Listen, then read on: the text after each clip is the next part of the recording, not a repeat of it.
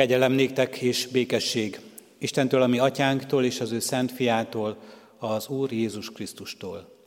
Amen. Foglaljunk helyet testvérek, és a 90. Zsoltárunk első versének éneklésével készüljünk az Isten tiszteletre. A 90. Zsoltárunk első versét énekeljük, mely így kezdődik.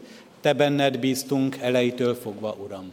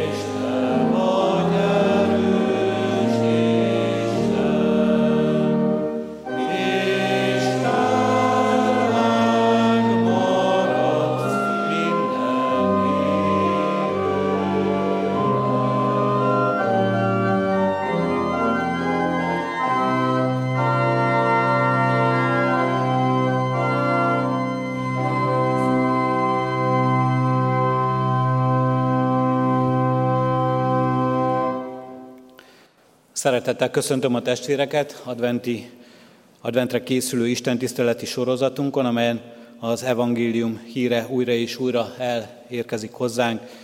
Ne csak a fülünkig, hanem a szívünkig is hatoljon el mindez is. Hálásan köszönöm az ige hirdetőnknek, aki három este így ma is közöttünk hirdeti Isten igét, Bán Béla Esperes úrnak, ezt az igei szolgálatot, készüljünk ennek meghallására. A 42. Zsoltárunkat énekeljük. A 42. Zsoltár első három verszakát, az első vers így kezdődik, mint a szép híves patakra a szarvas kívánkozik. thank you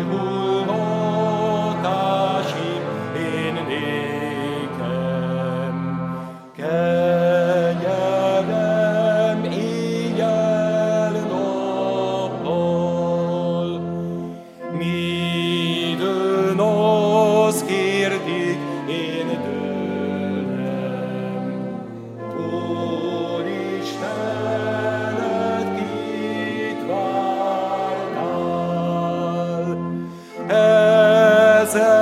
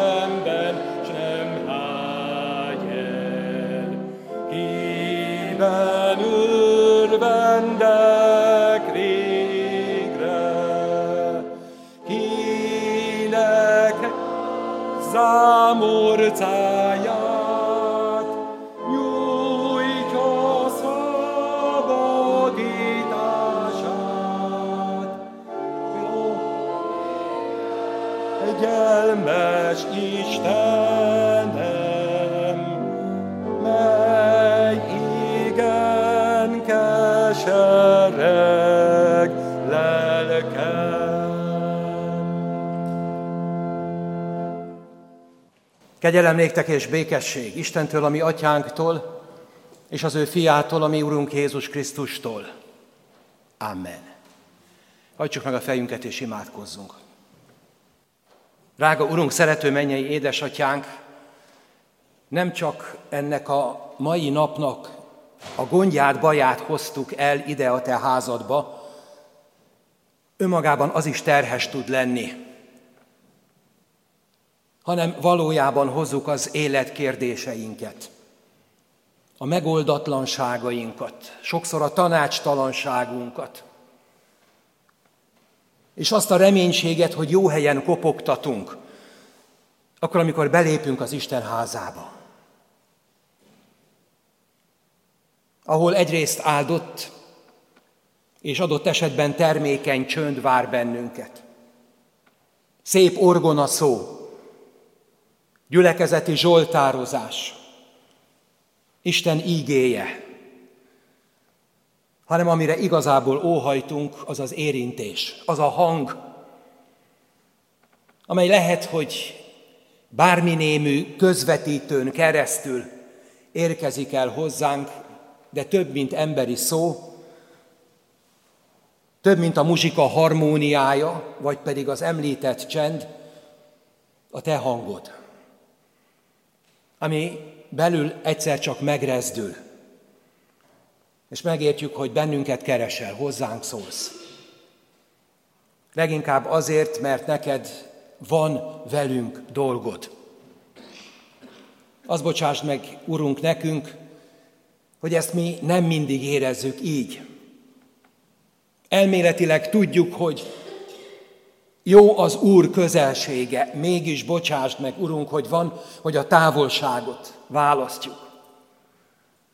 Tudjuk, hogy jó dolog járni az Isten világosságába, mégis olykor belemerülünk a zavaros dolgokba. És elméletileg tudjuk, hogy az Isten igéje nem szól hiába, mégis van úgy, hogy kerüljük az azzal való találkozást. És lehet, hogy a fülünk talán még nyitott, csak a szívünk kemény. Urunk, az igazság az, hogy nagyon sok kettőség van bennünk. És persze kifelé mindig a jobbat, a szebbet, a vallásosabbat és a kegyesebbet próbáljuk megjeleníteni.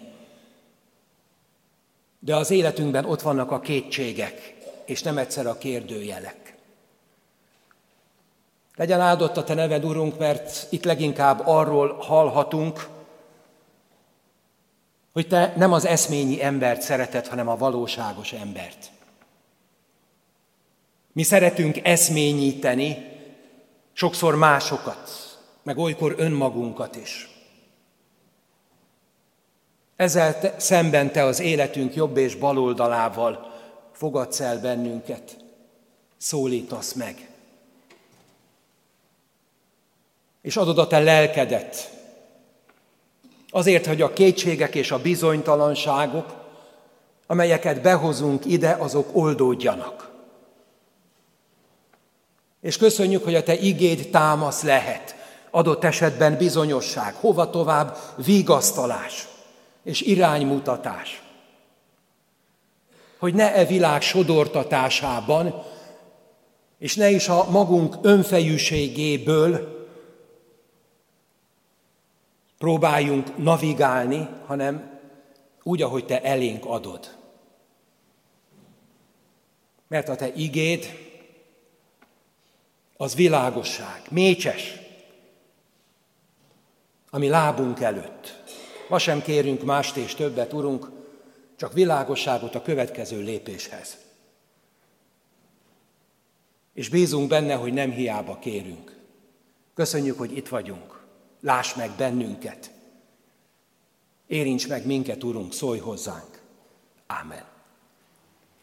Kedves gyülekezet, szeretett testvéreim, ezen a mai estén a János mennyei jelenésekről írott könyvének az utolsó előtti fejezetéből, a 21. fejezetből olvasok föl néhány verset, egészen pontosan ötöt, a 21. fejezet első öt versét, és kérve a lélek erejét ennek alapján kívánok szólni a megnevezett helyen, így szól Isten igéje. És láttam új eget és új földet, mert az első ég és az első föld elmúlt, és a tenger sincs többé. És a Szent Várost, az új Jeruzsálemet is láttam, amint alászáll a mennyből az Istentől, fölkészítve, mint egy menyasszony, aki férje számára van fölékesítve. Hallottam, hogy egy hatalmas hang szól a trón felől, ime Isten sátora az emberekkel van, és ő velük fog lakni, ők pedig népei lesznek, és maga Isten lesz velük, és letöröl minden könnyet a szemükről, és halál sem lesz többé, sem gyász, sem jaj kiáltás, sem fájdalom nem lesz többé, mert az elsők elmúltak. A trónon ülő ezt mondta, ímé újjáteremtek mindent. És így szólt, írd meg, mert ezek az igék megbízhatók és igazak. Két verset még egyszer olvasok. Íme Isten sátora az emberekkel van, és ő velük fog lakni, ők pedig népei lesznek, és maga Isten lesz velük. És letöröl minden könnyet a szemükről, és halál sem lesz többé, sem gyász, sem jaj kiáltás, sem fájdalom nem lesz többé, mert az elsők elmúltak. Kedves gyülekezet, szeretett testvéreim, ha most interaktívvá tenném az Isten tiszteletet, és föltenném a kérdést, hogy legyen olyan kedves, emelje föl a kezét az a jelenlévők közül, akinek nincsenek gondjai, vagy adott esetben kérdései a jelenések könyvével, akkor én azt vélelmezem, hogy nem nagyon emelné föl senki a kezét. A Szentírásban vannak nehéz könyvek, amelyeknek az értelmezése nagyon sokszor meghalad bennünket. Ezek közül talán sokak számára, az én számomra is ilyen a jelenéseknek a könyve. A görög kifejezés az elég közismert apokalipszis. Ez a közbeszédben is meghonosodott ez a kifejezés, de a görög szó jelentése és ahogy ezt használjuk, e között van némi különbség. Apokaliptikus, egy kicsit a végidőkre és annak kaotikus viszonyaira szoktuk ezt alkalmazni, amikor kimondjuk. A görög kifejezés, amit a Szentírásban szerepel, az kinyilatkoztatás. A lepelnek a levétele.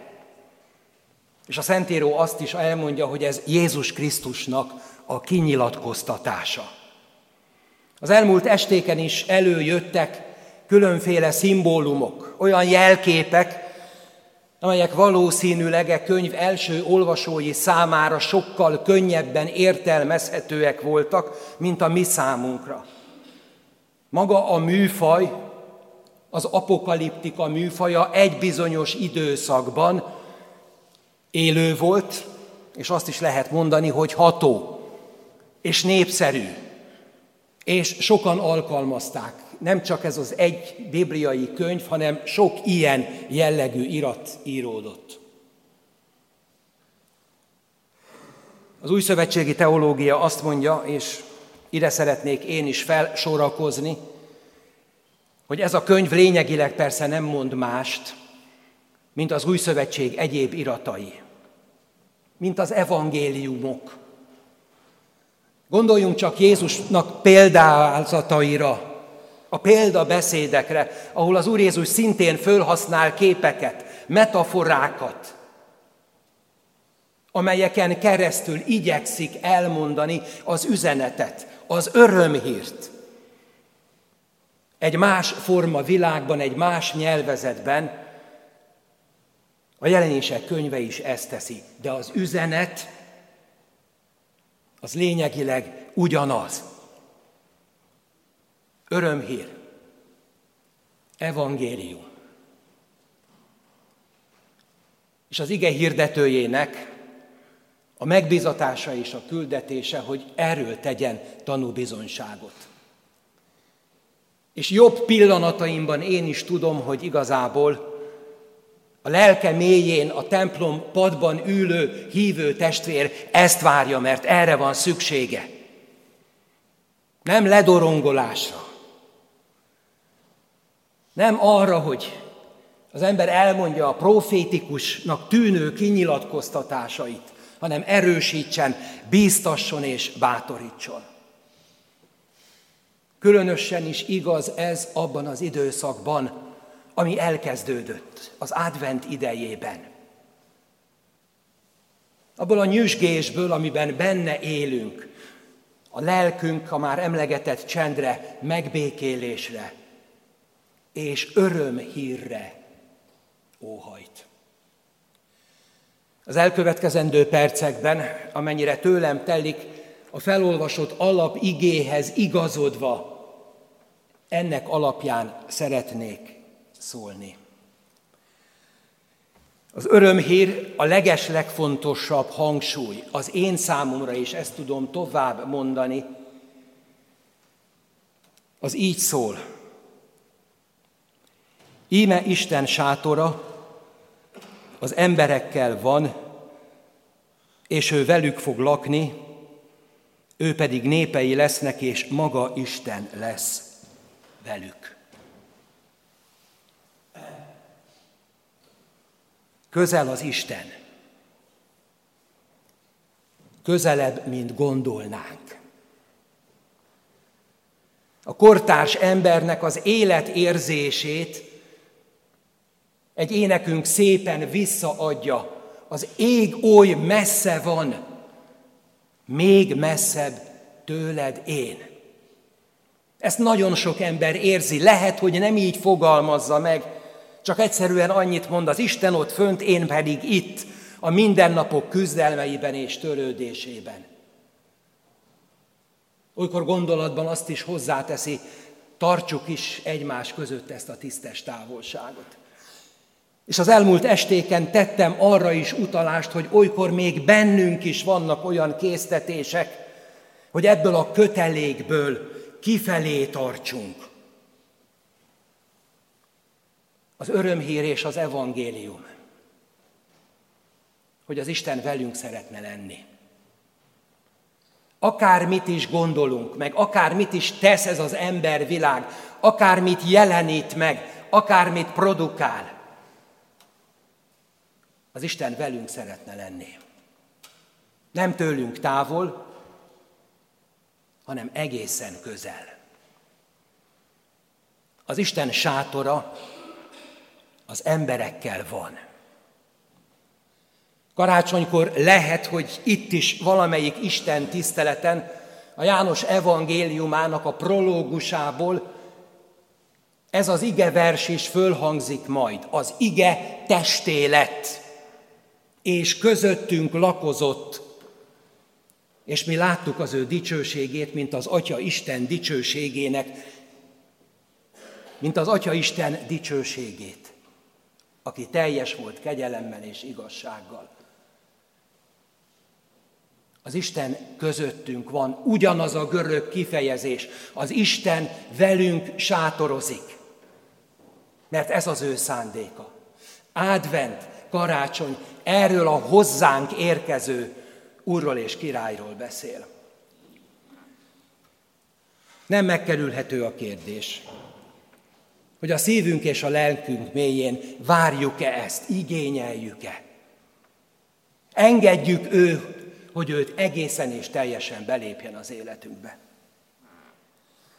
Hogy mit jelent ez a sátorozás, ennek az ószövetségi előképét, nem olyan régen olvastuk a Biblia olvasó kalauz szerint a Mózes második könyvében. A mi számunkra talán már egy kicsit nehézkes részletességgel taglalja a Szentírás, hogy hogy is készült el, meg mit is jelentett ott a pusztai vándorlás idején ez a bizonyos sátor. Csak a lényeget, a summázatot szeretném mondani, az alatt a 40 év alatt Izrael népe táborról táborra járt. És amikor letáboroztak, akkor ott a táboruknak a közepén fölépítették ezt a sátrat. És hogyha reggel kiléptek a sátorból, akkor azt látták, hogy ott van középen az Isten sátra, és megnyugszik rajta az Isten dicsősége. És akkor, amikor az Úristen úgy gondolta, akkor a füstoszlop vagy a tűzoszlop fölemelkedett, és akkor szó szerint szedték a sátorfájukat, és mentek arra, ahova az Isten vezette őket. Az Ószövetségi teológia nem véletlenül mondja, hogy Izrael népének ez a 40 év az alapélménye hogy a puszta, a kiszámíthatatlanság, a teljes bizonytalanság, de az Isten közöttünk van, az Isten velünk van. Innen már csak egy lépés, amit Pálapostól fogalmaz meg, ami ott olvasható az egyházunk címerében, ha az Isten velünk, akkor kicsoda ellenünk. A jelenések könyvében nem válik külön, és ez a szentírásra általában jellemző, az egyén és a közösség kérdése, problémája. Individuum és kollektívum valahogy együtt van jelen. Miközben a Szentíró itt is egy közösségről beszél, és erről majd még később szólni kívánok, ugyanakkor személy szerint is. Ez lehet az advent örömhíre. Az Isten velem szeretne lakni. Az Isten kísérni kíván engem. Mert ahogy az előbb erre utalást tettem, és lépek egy gondolattal tovább, az Isten sátorozása az nem egy röghöz kötöttség. Az Úristen az ő népével úton van. A Sámuel második könyvének az elején olvasunk arról, hogy Izrael legnagyobb formátumú királya Dávid érzi, hogy annyira kínos, hogy ő már Cédrus palotában lakik, de az Istennek nincs temploma, ezért templomot szeretne építeni.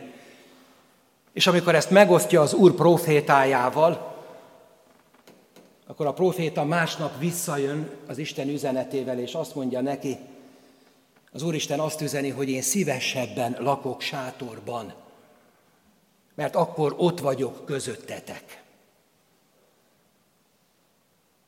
Legyen hála az Úristennek, hogy Izraelnek is aztán lett temploma, meg itt van ez a csodálatosan szép, gyönyörű templom.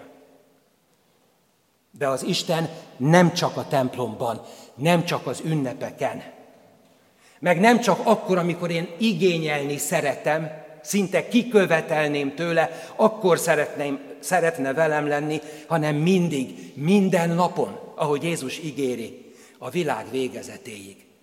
Akkor is, amikor mi legszívesebben kiiktatnánk a jelenlétét, mert érezzük, hogy zavaros vizekbe evezünk. Az Úristen vándorolni kíván az övéivel. A következő gondolat, hogy az Úristen előtt megjelennek, ahogy olvastuk, a népek. Nem csak egy nép, hanem a népeknek a közössége. Mert az Isten új teremtésében, az Isten új világában ennek az ökumenikus közösségnek van helye és szerepe. A népek dicsőítik, a népek magasztalják az Istent. Nem az történik, amit mi remélni szoktunk, hogy majd az emberek jobb belátásra bíz, bíródnak, hanem mivel az Isten közöttük van, ezért meghajtják magukat az Isten előtt. Az Úristen bocsássa meg, hogy az idők folyamán többször voltunk szűkmarkúak, és a tágasság helyett a gondolkodásunkban, a szemléletünkben a szűkösség volt. Én mindig úgy igyekszem olvasni és érteni a Szentírást, hogy az Isten megnyit más dimenziókat is előttünk, mint amire magunktól gondolnánk.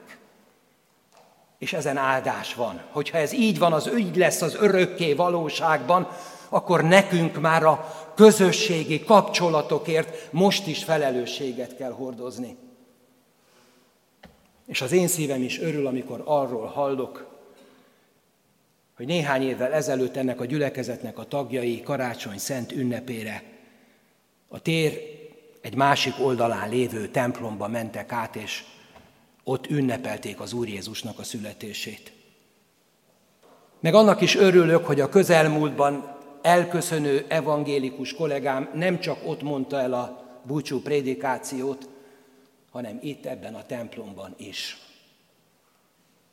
És szeretett testvéreim, azt szeretném tovább mondani, mert ez a meggyőződésem, hogy miközben ez a világ körülöttünk tele van feszültségekkel, és sajnos a mi társadalmunk is tele van feszültségekkel és ellenségképekkel, nekünk Isten igéje mellett kell megmaradnunk.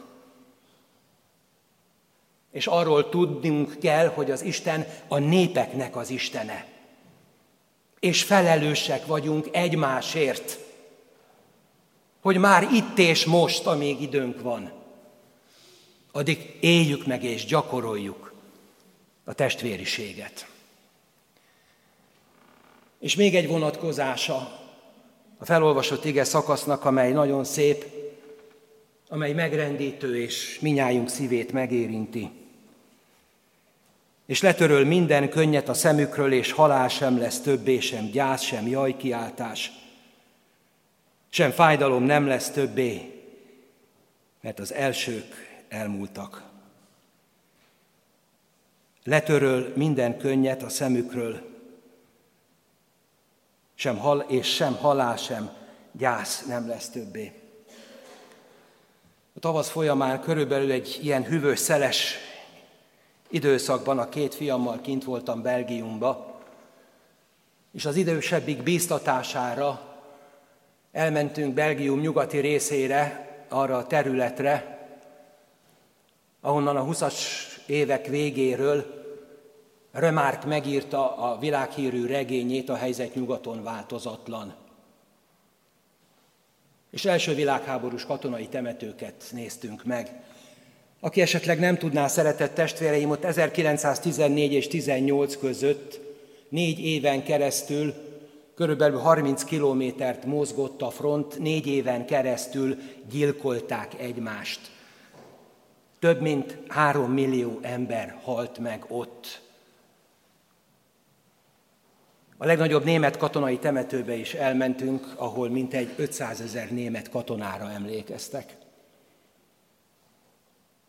Csodálatos tölgyfák alatt ott a komor katonai temető, és megtaláltam a roppant szerény emlékművet. Hívtam a fiamat, hogy fordítsd már le nekem, de azt mondta, hogy ha összeszeded magad, ezt még te is megérted. És a következő van oda fölírva, neveden szólítottalak, enyém vagy. És akkor nekem az ugrott be, hogy abban az országban néhány évtizeddel korábban egyébként egy nagyon okos ember arról beszélt a keresztjéneknek, mert nehezen viselte őket, hogy a ti templomaitok, azok a halott Istennek a kriptái. Aztán eltelt néhány évtized, és a honfi társai közül csak ott 500 ezren feküdtek. És mi az, ami megmarad? Egy egyre inkább Istentől elforduló világban mi az, ami megmarad, amiben kapaszkodhatnak azok, akik oda elmennek és emlékeznek a mögöttünk levő évszázadban, ez a bíztatás. Neveden szólítottalak enyém vagy. Nem telik el néhány évtized, és valamikor 1944-ben a Gestápó börtönében a múlt század evangélikus mártír teológusa a következőt írja megrázó költeményében, imádságában. Áldó hatalmak oltalmába rejtve, csak várjuk békén mindazt, ami jő. Mert Isten őriz híven reggel este, ő hű lesz, bármit hozzon a jövő. A csend köröttünk mélyen szerte árad, hadd halljuk azt a tiszta éneket, amely betölti rejtett szép világod, hol téged dicsér minden gyermeked. De nem csak történelmi távlatokban, hanem személyesebben is szólni szeretnék arról, amit minnyáján érzünk és megélünk. Hogy mit jelent a halál, hogy mit jelent a gyász. Ha itt körülnézek ebben a templomban, akkor nem csak akiket én ismerek, hordoznak veszteségeket és emlékeznek, és ájlik át a fájdalmat és a szívük és a lelkük mélyén várják a bíztatást és a reménységet. Reménység itt van. Az Isten végső gondolata, az Isten végső szándéka. Az, az, az a világ, az az új világ, az az új teremtés, ahol nincs halál, ahol nincs gyász, ahol nincs fájdalom.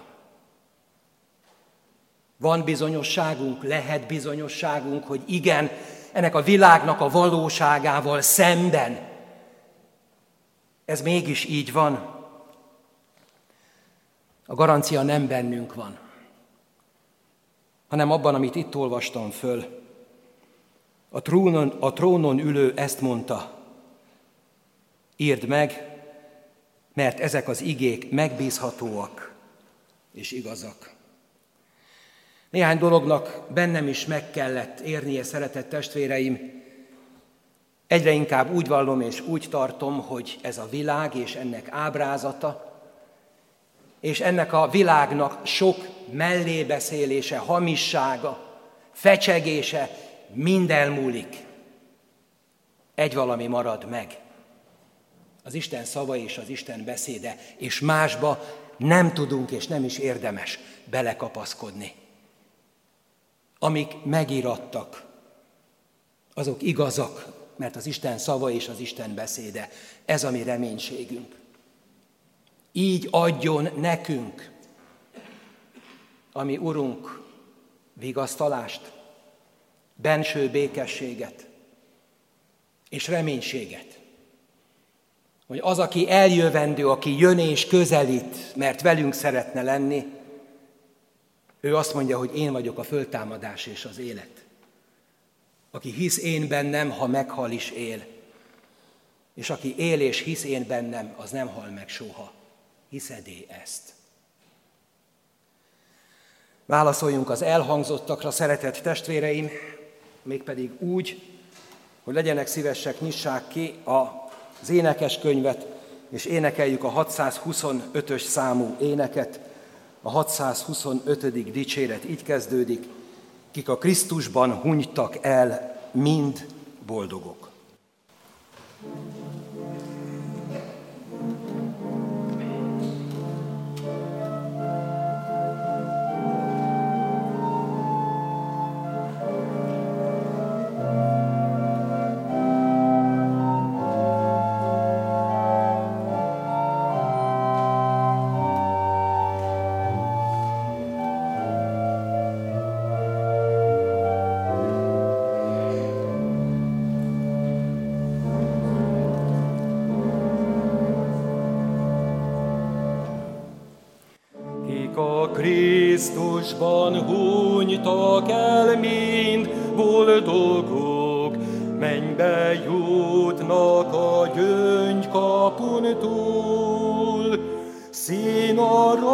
arany koronát, hófehér gyolcs ruhát, zengő hárfát ad nékik az Úr.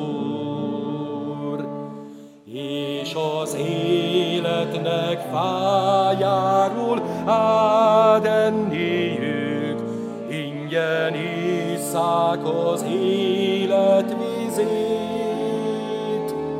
Örök égi tavasz, béke országhoz, élni ott újra hídeni szép.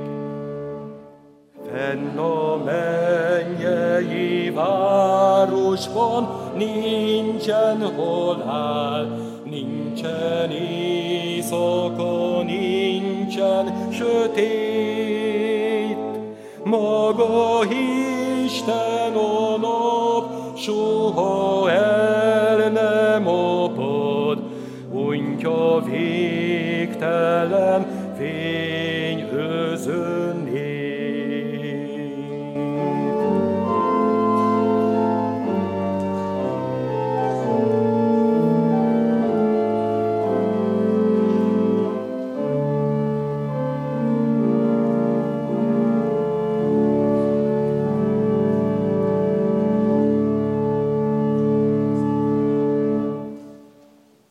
Hajtsuk meg a fejünket és imádkozzunk.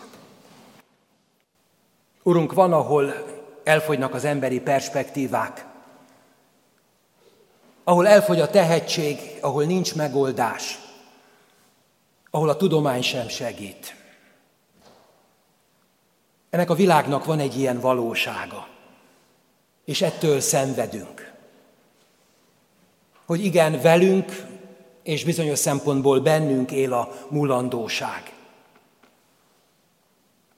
De köszönjük, hogy Te megnyitsz egy másik dimenziót. Köszönjük, hogy a Te beszéded az az életnek a beszéde. És legyen áldott a Te neved, Urunk, azért, mert Te az életnek az Istene vagy. Aki a mulandóság közepette élő emberrel az örök életnek az ígéretét, bíztatását adod. És köszönjük, Urunk, hogy a Te szavadban megnyílnak a mennyei távlatok. És megadatik minékünk a benső megnyugvás és békesség. És köszönjük, hogy vigasztalsz bennünket. És köszönjük, hogy azt ígéred, hogy velünk akarsz maradni. És köszönjük, hogy amikor megkereszteltek bennünket, akkor ez az ígéret fölöttünk is elhangzott. Veletek vagyok, veled vagyok minden napon a világ végezetéig. És köszönjük, Urunk, hogy Te nem csak a kezdet és a vég vagy, hanem közben is. Az úton lévő emberekkel, ahogy hallottuk, velük szeretnél mozdulni, mert Te nem egy helyhez kötött Isten vagy. Bocsáss meg, Urunk, amikor mi rögzítünk magunkba Isten képeket, és megpróbálunk valahova elhelyezni, hova tovább bezárni. Urunk, a Te szabadságod nem öncélú, hanem ott is jelen le szeretnél lenni, ahol elfogy minden remény, ahol úgy tűnik, hogy az erőszak, a pusztítás és a háború dúl, te ott is jelen szeretnél lenni, a békességgel, a szeretettel, a megbocsátással. Urunk, köszönjük, hogy valami ízelítőt kaphatunk ebből a világból. És köszönjük, hogy abban a, abban a szürkeségben, amiben élünk, mégiscsak van reménysugár, átsugárzik a Te igéd és annak az üzenete. És megérint, megtalál bennünket. Kérünk, hogy Te gyújts világosságot a szívünkbe.